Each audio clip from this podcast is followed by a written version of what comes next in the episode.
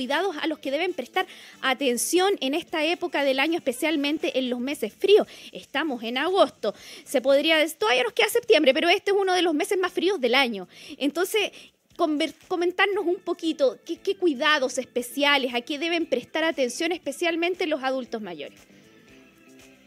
Bueno, como es una época eh, compleja, ¿no es cierto?, donde se ven expuestos a los cambios de temperatura, al frío intenso, a la humedad, sobre todo en esta ciudad que es súper húmeda, eh, es súper importante eso. Eh, ventilar la casa, ¿no es cierto? Ventilar la casa, no sobreabrigar, mantenerse una temperatura que sea adecuada para, la, para las personas alimentarse bien. La alimentación es, fundamental. De hecho, eh, hay muchos estudios en donde, donde hablan de que la una buena alimentación ayuda a fortalecer tu sistema inmunológico, por lo tanto, previene, ¿no es cierto?, eh, eh, la, que contraigan enfermedades. Entonces, la alimentación, cuidar el tema de los cambios de temperatura, evitar el sobreabrigo, hidratarse. Una de las cosas que pasa muy mucho en las personas mayores es que tienden a no tomar agua. Y el agua es fundamental, o estamos, nuestro cuerpo, nuestro organismo está compuesto por, por agua. Entonces es sumamente también importante la, la, hidratación. Eh, ojalá también que todos tengan su vacunación al día. El tema de la influenza, o sea, este año por sobre todo ha estado lleno de eh, patología, de, de, virus, ¿no es cierto? que, están fuertes, o sea, están, están como, este año los, los, virus están más agresivos que antes. Entonces, eh, hay que cuidarse, la vacunación es sumamente importante. Eh, vacunarse contra la influenza, vacunarse eh, contra el neumococo, que las personas mayores de 70 años tienen derecho también a esa vacunación. Y, ¿no es cierto?, COVID. ya ojalá que todos tengan su vacunación de cuarta dosis al día también. Sin duda. Sí, ojalá, ojalá que así sea. Eh, recordemos que, tal como tú lo señalas, que eh, el grupo de, de, las personas de mayor edad son unas de las que están más, más propensas a tener complicaciones aún en esta etapa de, de la pandemia. Y no solo por el COVID, sino también por otros virus estacionales eh, de invierno que hoy día están circulando de manera muy fuerte y que a veces son otros miembros de la familia, porque sin querer, querían, sin querer en realidad, los llevan hacia los hogares y son los adultos mayores los más perjudicados. Justamente, mm. sí. O sea, ahora, esta pandemia nos trajo a todos mucho aislamiento, ya mucho mm. eh, aislamiento social y las personas mayores fueron eh, por una forma de cuidarlos eh, porque era el grupo más vulnerable, fueron también los que más expusieron este tema del aislamiento social. Pero que se confundió el tema del aislamiento social con distanciamiento social. O sea, eh, las personas mayores necesitan el contacto social, es algo sumamente importante. Entonces, para eso, utilizar su mascarilla, ¿ya? Y ojalá, ¿no es cierto?, que sean mascarillas quirúrgicas o mascarilla N95 y no utilizarlas de género que si bien tienen una protección es muy mínima a diferencia de lo que es la mascarilla de tres pliegues o quirúrgica o y la mascarilla N95. Pero lo que llamo es que debe haber un contacto social, o sea, deben, eh, deben eh, las familias tienen que ser visitados por familia, solamente teniendo las precauciones de, hacer, de, de limpiar, desinfectarse las manos, utilizar mascarilla eh, permanentemente y también el, el autotesteo. El autotesteo eh, ha servido y vino para quedarse también, es sumamente importante porque te permite tener la libertad de sacarte la mascarilla ya teniendo la seguridad de que no vas a poder transmitir ningún eh, microorganismo. Claro que sí, hay que tener muy, muy en cuenta aquello. Y yo aquí alcancé a, bueno, yo no, yo no anoto como mi, mi, colega Andrea anota todo ahí en un cuadernito, yo lo anoto aquí en la cabecita nomás, pero me acuerdo de tres, de tres factores que, que mencionaste. Es súper importante. Eh, mencionaste, no sobreabrigarse. Eso dijiste, no sobreabrigarse. Eso me llamó la atención, uno, porque los adultos mayores, siempre los abuelitas, siempre como tienen frío. Ah, yo no sé si es por un tema, claro, de la edad ya que sienten mayor eh, sensación de frío y tienden a sobreabrigarse. Eso por una parte. Ya, el segundo que, mencionaste que también me llamó la atención es, eh, bueno, dos cosas, que, que toman poca agua y que tienen que cuidar la alimentación. ¿Ya? Que eso es también importante. Y el tercero que por acá tengo en la cabeza es el de ventilar, que también es fundamental porque por lo mismo, por el frío que sienten, no a veces no ventilan los hogares de manera adecuada, por lo mismo hace mucho frío, ¿cómo voy a abrir las ventanas? Entonces, e, esos factores, a ver, a ver si los repasamos un poquito.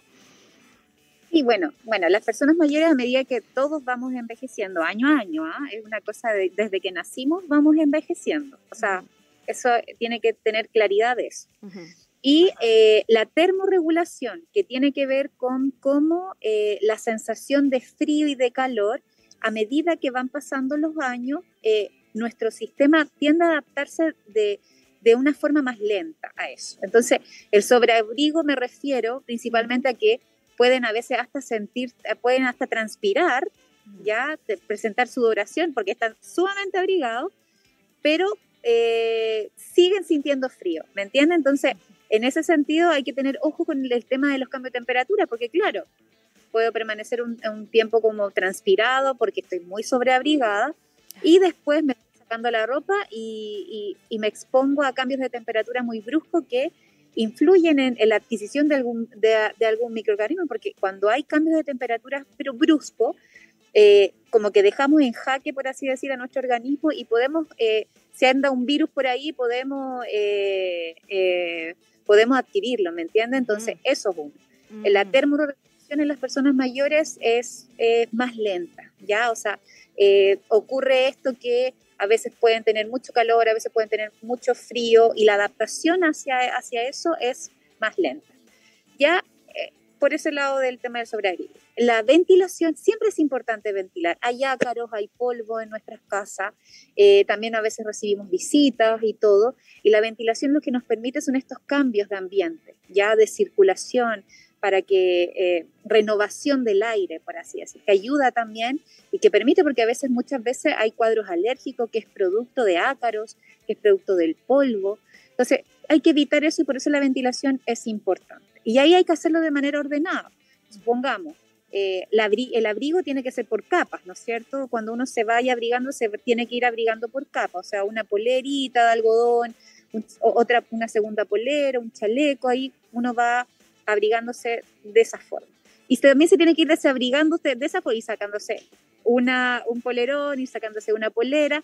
Y yo puedo ventilar, no sé, puedo establecer en mi hogar ventilar todas las mañanas que es súper importante, pero no es, no es una ventilación de una hora, es una ventilación en donde yo abro las ventanas y permito que haya este recambio durante 10 minutos, 15 minutos, no es más que eso. Ya, y la alimentación, con respecto al tema que tú decías, es importante porque la alimentación es, es lo que nos aporta los nutrientes, las vitaminas, los minerales, las proteínas que son necesarios para nuestro organismo. Y pasa mucho también que eh, y ahí yo no estoy diciendo que tienen que comer grandes cantidades, sino que tener una alimentación balanceada, llena de vitaminas, llena de minerales y también de proteínas, que son que es algo porque las personas mayores tienden a tener sarcopenia, que es esta pérdida de músculo, ya que, que, a medida que, que vamos envejeciendo, desde ya, desde, desde siempre, desde los 30 años viene ya este proceso de envejecimiento como más, más progresivo, la alimentación, si yo no consumo proteínas, voy disminuyendo, ¿no es cierto?, la masa muscular, pero además si yo no hago ejercicio, que eso es un punto que se me olvidó decirte, la movilidad, lo importante que es la movilidad. Mientras yo eh, me muevo y me alimento bien, también de esa forma estimulo mi sistema inmunitario para disminuir las enfermedades, ¿ya? Porque yo como que activo mi sistema al, al movilizarme y también al alimentarme sanamente. Claro son factores súper, súper importantes.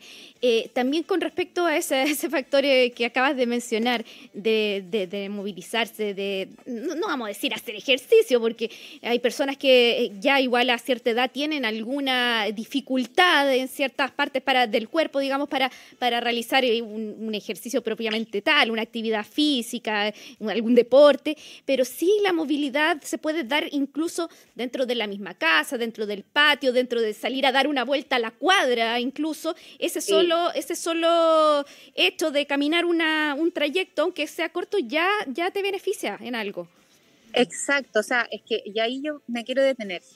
Pueden existir dolores articulares, eh, pero supongamos hay ejercicios, hay ejercicios específicos para personas que tengan dolores articulares en la rodilla, dolores articulares en las muñecas, dolores articulares en los pies, en la columna, pero lo importante y es lo que llama es siempre movilizarse. O sea, eh, ojalá tener la asesoría técnica de un, un profesional competente sería lo ideal en los consultorios eh, hay muchos, hay varios CEFAM que tienen el programa de personas mayores y, de, y, hay, y hay kinesiólogos eh, en, los, en, en, los centros de rehabilitación que pueden ayudar eh, y hacer que pueden hacer ejercicios enfocados a, esas, esos problemas de, dismovilidad en alguna parte específica del cuerpo. Ahora, también hay personas que son, que tienen una dependencia, hay pacientes, personas mayores que son autovalentes, que no necesitan asesoramiento en ninguna de las actividades de la vida diaria.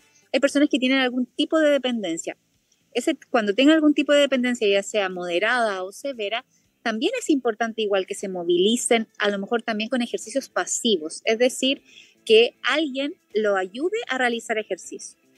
Pero, pero el movimiento, el ejercicio es importantísimo también, o sea, van eh, estrechamente relacionado con la alimentación. Con la, y eso es para todos. Sí, claro que sí. Es para todos, ¿ah? Porque es una cosa de eh, el, ejercicio físico a, todas las personas eh, nos ayudan. O sea, si hay personas que nos están escuchando que tengan 30, 40 años, no piensen que, ah, más después tengo que hacer ejercicio. No, lo ideal justamente es comenzar desde ahora ya a hacer, a hacer ejercicio, estimular mi masa muscular. ¿Para qué? Para, que, para llegar a los 60, 70 años con una reserva funcional, con una reserva de masa muscular que nos permite, porque ¿qué, qué pasa? Las personas mayores son más propensas a las caídas que pueden provocar fracturas por justamente que eh, no, no tienen disminución de la masa muscular, también asociada a otras comorbilidades. Pero, pero esas personas, ojo, es el momento de hacer cambio en los estilos de vida. O sea, eh, el ejercicio físico es recomendable siempre, a cualquier edad sin duda alguna, y, a medida que pasa el tiempo, si no lo hacemos cuando tenemos 30, 40 años, como tú dices, después cuesta más, cuesta más motivarse. Si uno ya lleva una rutina, digamos, aunque sea, insisto, aunque sea de salir a dar una vuelta a la manzana, ya eso te va a permitir eh, estar en un mejor estado físico para después eh, ir envejeciendo, digamos, de una manera más saludable. Otro punto importantísimo que tú dijiste era del consumo de líquidos, que también me quedo dando vuelta, porque Claro, hay gente que de verdad les cuesta mucho tomar agua, no, toman agua, pero este consumo de líquido también puede ser eh, de otros tipos. miren, los, abuelitos en general, cuando uno va a la casa de los abuelitos, yo me acuerdo de la casa de mi abuelita, siempre iba a tomar té, que tomábamos té. Es bueno también consumir o, en sopa, en caldo, no sé, pero eh, de alguna manera ingerir líquidos, aunque no sea tomarse la botella de agua al día. Siempre lo más sano va a ser el agua Partamos de esa base. Sí, sí. Yo puedo tener líquidos también. Ahora, ¿qué pasa con las personas mayores y el té? Mm. Eh, yo sé que hay una costumbre y está bien. O sea, el té es permitido, no hay problema. El tema sí que somos algunas personas que pueden tener incontinencia urinaria, el té puede provocar irritación de la vejiga, o sea, de por, donde, por, donde hacemos pipí. Entonces nos van a dar más ganas de hacer pipí. Entonces a veces ahí hay que limitar el consumo de té. Ya también si soy diabética, a ese tecito a mí me gusta el tecito dulce, le echo azúcar. El azúcar tampoco puede ser tan saludable a veces. Entonces, nosotros podemos tomar té, pero ojalá siempre su tecito en la mañana, su tecito en la tarde. Pero hay personas que toman mucho té y eso no es, tampoco está bien. También a veces el té tiene teína, que a veces también nos influye en lo que es el sueño, que eso también es otra parte que tampoco te había dicho antes, pero que también es importante.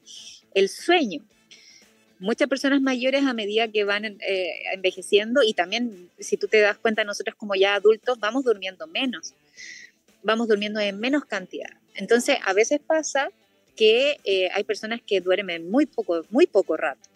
Y el té a veces puede influir, cuando hago un consumo muy, muy exagerado de té, puede influir también en nuestro sueño, en no, en no conciliar bien el sueño. Entonces, lo importante es tomar agua, o sea, si yo tomo té está bien, pero también es importante tomar agüita, o sea, el agua mm. siempre va a ser lo más sano, porque si yo no puedo, no es lo mismo reemplazar el agua por una Coca-Cola, que si bien es líquido, pero es una Coca-Cola igual, es un alimento procesado, ¿no es cierto? Entonces, el agua siempre va a ser eh, como el gol estándar, por así decirlo, como lo mejor que puedes hacer.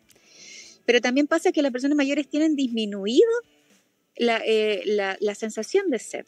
Mm. Entonces quizás como programarse para tomar a ratitos agua. Quizás no voy a sentir sed, porque pasa eso, que no sienten sed, pero programarse como para tomar agüita, o sea, si, si no, no, toman cero agua en todo el día, tomar ya un litro de agua en el día, eso ya es un avance. Sin duda, pero en esta, en esta época del año que hace frío y claro, y, que, que, de por sí las personas mayores, tú lo acabas de señalar también, que vamos sintiendo más frío a, medida que envejecemos, eh, la sensación térmica es así. Nos gusta tomar cositas calientes, pues, líquidos calientes. Entonces, agüita, sí, puede ser agüita como agüita sin nada, tibiecita, ayuda infinitamente, ¿sí? Sí, agüita si quieren tomar té, puede ser, pero el tema es que no sea eh, eh, en exceso. En exceso, claro. De hierba también puede ser eh, que le... Claro, y hay ojo con las hierbas, porque hay algunas hierbas que pueden tener interacciones, o sea, eh, con algunos medicamentos, y hay que tener ojo también con eso. Ya, por eso siempre preguntarle a su médico si se puede tomar una agüita de tanto, una hierba tanto, si está tomando, no sé, medicamentos para el Parkinson, medicamentos para la diabetes. Entonces ahí hay que tener cuidado con el consumo también de las hierbas tienen que siempre asesorarse técnicamente porque si están tomando algún medicamento para la diabetes, supongamos, y toman alguna hierba que dentro de las dentro de la, de, de las cosas que provoca es bajar el azúcar, si yo me consumo ese medicamento y además me tomo la hierba, claramente voy a exponer a que esa persona tenga una hipoglicemia, que significa es una baja de azúcar, lo que puede alterar su salud. Entonces ahí por eso es importante el consumo de hierbas, pero siempre vigilado por un médico y por, la persona correspondiente, considerando que puede haber una interacción con los fármacos que estoy tomando. Mm, es muy buen dato. Si tener siempre en consideración eso, lo mejor siempre es consultar. Es consultar con un especialista, con el médico tratante. Eh, siempre. Claro. Claro, sobre todo, claro, a cierta edad uno ya depende de ciertos medicamentos, entonces es siempre tener en, bueno, en consideración que, porque una veces piensa que de verdad, así como una agüita de hierba es súper y no, pues no te va a pasar nada, pero puede tener interacciones, eh, igual con el té, lo que acabas de mencionar, que puede influirnos en el sueño, eh, también en el tema de, que dan, muchas ganas de ir al baño, no nos deja conciliar el sueño, todo eso. Entonces son factores a tener en consideración, por supuesto, siempre es muy bueno eh, recibir estos consejos para cuidarse en este, en este mes de agosto en especial, que todos queremos pasar agosto, es el típico dicho, pero eh, por algo nace este dicho. Este, este dicho nace eh, precisamente de las personas mayores que están pasando uno de los meses, ya podríamos decir el último mes más frío del año. Después ya viene septiembre, mejora un poquito el tiempo de a poco, el clima, digamos, pero en agosto es eh, uno de los meses ya de invierno en que hace más frío y por supuesto ahí las personas mayores están más propensas, más propensas a enfermarse, distintos tipos de cuadros de virus respiratorios, etcétera. Entonces, siempre es súper bueno considerar estos consejos para pasar agosto. así, así es. Sí. Eh, te damos las gracias por esta entrevista, muy buenos consejos, insisto, ahí para que la gente mayor también pueda cuidarse, recordar que están en una etapa de la vida hermosa, donde todavía hay tantas cosas por hacer. Es súper importante lo que tú decías también del, del contacto social, de la interacción social, mantenerse activos en ese sentido, mantener la mente también despierta, poder estar en contacto con los pares, con las familias, todo eso también es súper importante para mantener una vida saludable. Claro que sí. Sí, sí, sí, no, y ahí el acompañamiento eh, a las personas mayores es primordial, ya, o sea, De hecho, hay estudios que recomiendan que ojalá las personas vean por lo menos a cinco personas al día diferentes. ¿Por qué? Porque eso los ayuda y, hay, tiene que ver con este tema de la estimulación cognitiva. Yo siempre tenemos que pensar que eh, nuestro cuerpo eh, podríamos asimilarlo, entre comillas, a una bicicleta. Que si dejamos la bicicleta ahí, sin uso, que no se mueva, que no la ocupo, ¿qué le comienza a pasar? Se oxida. Nuestro cerebro va pasando eso, si yo no lo estimulo, se va eh, reduciendo, o sea, se va disminuyendo sus capacidades. Entonces, la estimulación cognitiva, la estimulación del ejercicio, una alimentación balanceada, eh, un sueño reparador, son cosas que nos permiten mantenernos saludablemente y que finalmente todas las personas, independiente de la edad, debemos siempre proveer esas cosas que son sumamente importantes. ¿ya? Y en el caso del de aislamiento social, que no ocurra, las personas mayores son más frágiles en, decir que es el abandono. O sea, eso, ojalá es que siempre los recordemos, que siempre los vayamos a ver, que siempre estemos hablando y escuchándolos. Porque una de las cosas que tienen las personas mayores es que son muy buenos para escuchar y, poco, y, y no tan buenos para hablar. Y hablar es parte de una función cognitiva que es importante estimular. Entonces, escucharlos, que hablen, que, cuenten su historia, eso es sumamente importante para las, para, lo, estoy hablando principalmente para las familias y también para ellos que hablen y que sean escuchados. Claro que sí.